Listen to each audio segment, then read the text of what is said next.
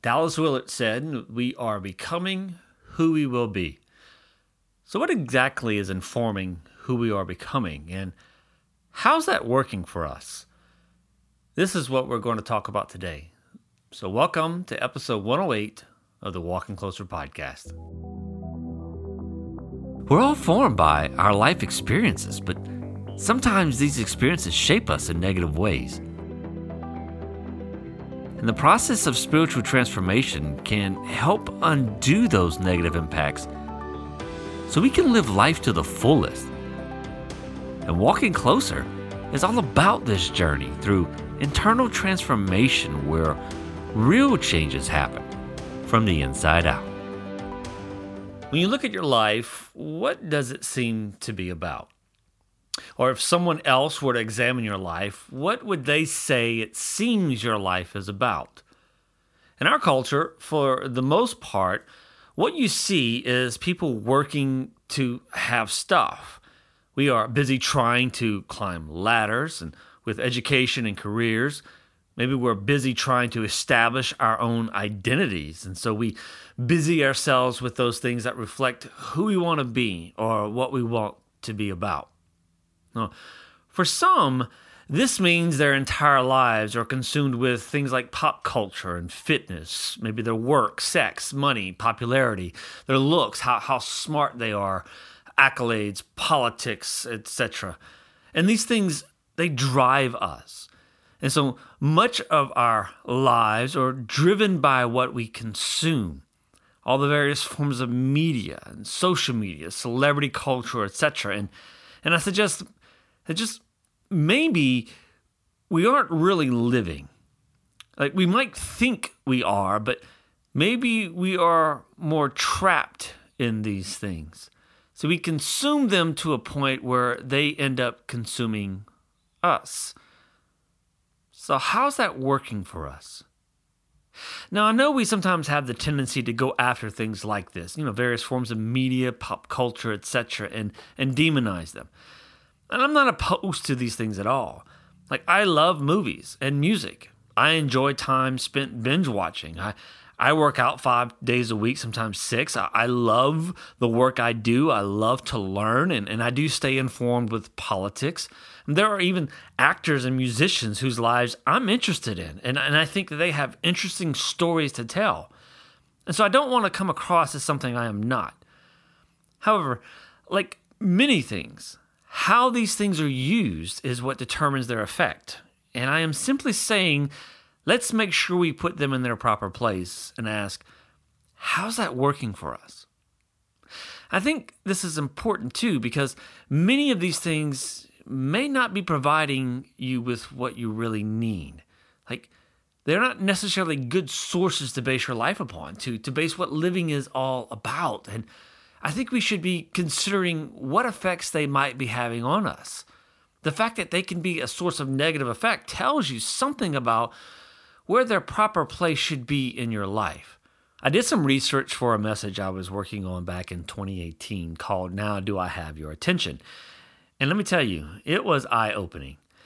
And I came across Tristan Harris, who was a former design ethicist for Google. And I came across a few interviews and talks that he did. And in some of those interviews, here, listen to some of the things that he said.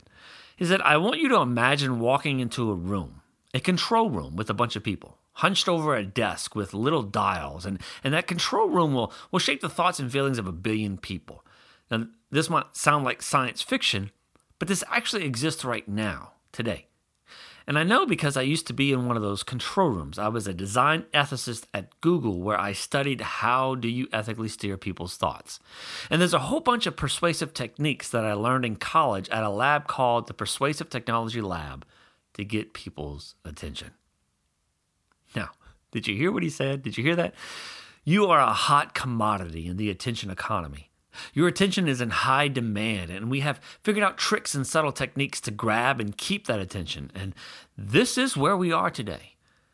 Now, that is important to understand if we're going to figure out how to navigate within this sort of economy. Because the things we give our attention to are driving who we are becoming. So, how's that working for us? I came across another video from an ex porn star. It was an interview who had become the most decorated male porn star ever. He had left the porn industry and was talking about the effect porn had on him. He said that he got to the point that he didn't know what love was and didn't know if he could feel love anymore. He obviously, again, said he looked at women like objects, that there was no emotion involved. He couldn't feel anymore, and eventually he was doing porn to buy the drugs to bury the pain. Pornography, he said, changed how he thought and felt about women. He lost the ability to have a loving and caring relationship. And at some point, he said he wanted off the merry-go-round. And eventually, he walked away and never went back. And that's when he said he actually began his life. See, this is someone who realized it wasn't working for him.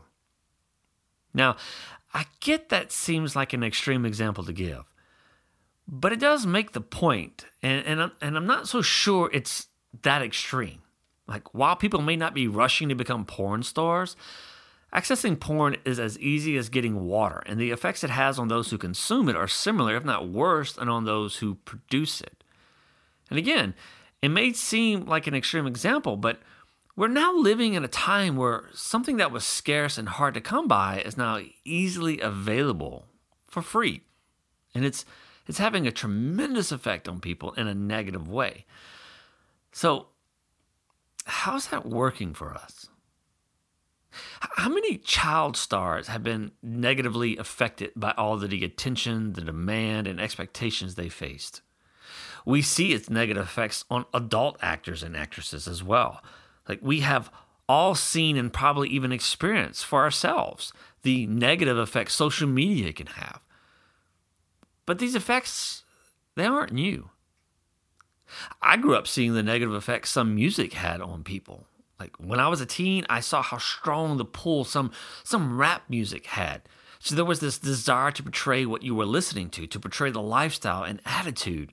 And it wasn't just rap music. There were other genres that, that did the same thing. So I'm not picking on rap music. I actually like some rap. I have an eclectic taste in music, and there aren't many styles I don't like to listen to.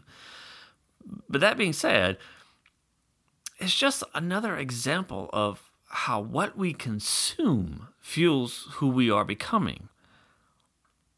So, how's that working for us? And again, I'm not opposed to movies and music and social media or media in general. I'm simply saying we, we need to acknowledge that we cons- what we consume is, is fueling who we are becoming. And we need to put things in their proper place. And, and for many people, their lives are informed by these things. And I am simply asking you to determine whether or not what you are consuming is a good source, a good source to base your life upon. And of course, it's, it's, at this point that you would expect me as a Christian to bring Jesus into the mix. And, and you're right, because I see Jesus as being very practical and relevant to well, living life. But I also understand that this is not necessarily how Jesus or the gospel is commonly portrayed today. And to this, I would ask the same question How's that working for us? So Dallas Willard actually addressed this in the Divine Conspiracy. He, he said, that the the Jesus and the gospel are predominantly portrayed as as things that only address what happens after we die, and and in doing so, it, it essentially eliminates God from our day to day reality. And this is a large reason why Jesus is not seen as practical as, as someone who has anything to say about you know how you live your life or our lives today. And if and if God is not completely eliminated from the day to day relevance, we basically reduce God down to a force of fear to, to motivate you to get things right because if, if you don't, bad things are going to happen to you when you die. It's like we have reduced life down to what it takes to make the cut when you die. Like, no wonder so many people are walking away from Jesus, and many have never wanted anything to do with him. And again, how's that working for us? Dallas said it this way does Jesus only enable me to make the cut when I die, or to know what to protest, or how to vote, or agitate and organize? It's good to know that when I die, all will be well, but Is there any good news for life? Like, if I had to choose, I would rather have a car that runs than good insurance on one that doesn't. Can I not have both? And what social or political arrangements, however important in their own right, can guide and empower me to be the person I know I ought to be? And while I think there can be some good things in social or political movements and they can potentially lead to, to, to some good outcomes, but they within themselves, they don't bring about the healing and transformation that is needed within the human condition, like that's within the heart. See, things like activism, voting, and championing good causes can do some good, but they don't necessarily address the heart of the issue. And that's why they, they most often lead to laws being proposed and passed. And, and again, how is that actually working for us? Like, if they were able to address the heart of the issue, there would be no need for a law to be created. Laws, laws are there to force people to do things they won't necessarily naturally do. You see, things like activism and social movements and championing good causes, they can bring our attention to certain things so, so they have their place. But they don't necessarily address the heart, which is why we then feel like forced change is necessary. But again, how's that working for us? And, and uh, as like as I said, I'm not opposed to activism and social movements, etc they have their place and they can be good forces, but how is that working for us? And I I am more about addressing the condition of the heart. It's something, it's one thing to bring attention to something, it's another thing to actually address the core issue. These are these, these things again have their place, but they're limited in what they can do. The reality the reality that racism is still alive and well, regardless of laws or movements that have taken place over the last century, is, is a testament to what I am saying. It's like you can bring attention to something as long as you want, but at some point, the heart has to be addressed if lasting change, transformation, is to become a reality. And I think we get the same effect when we turn what Jesus says into law or dogma as well. And again, how's that working for us? So when we see what Jesus said as law or dogma, we don't see it as addressing the heart necessarily.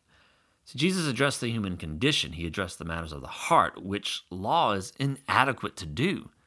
You see, it's the practical that addresses the heart. It's the relevant and practical that touch the heart. And, and this is what Jesus did. This was Jesus' approach. John said it this way in him was life, and the life was the light of mankind. And in other words, he, he illuminated or manifested to us how to live life and live it abundantly. And that makes him practical and, and relevant and, and makes him someone whose teachings, if we consume them as such, can actually be beneficial in helping us become the best version of ourselves, the way we were created to be. Think of Think of how much more change could actually be enacted if we took the teachings of Jesus as practical and relevant, and if we learned how to address matters of the heart. How much more valuable would our movements be? How much more life changing could our policies be? How real transformation could actually take place in this world? And we wouldn't have to try and rely upon laws or legislations. And imagine if we consume the principles of Jesus taught as practical and relevant, and it influenced the way media even function. Like what the impact could be on media producers and artists. Now, I actually think we have people creating content that is guided by these principles, and you can see it in how what they're producing touches on matters of the heart. And it's not just Christian media. But with all that being said, if we who call ourselves followers of Jesus aren't seeing it all as practical and relevant, and if we ourselves aren't able to demonstrate to others the same, I guess all we really have to motivate ourselves and others is fear. And I guess if we think Jesus came to instill fear in the hearts of people, then I can see how we would feel justified in our approach and what we have made of things. And I I think this is a gross misrepresentation of Jesus. To that, I would ask, how's that working for us?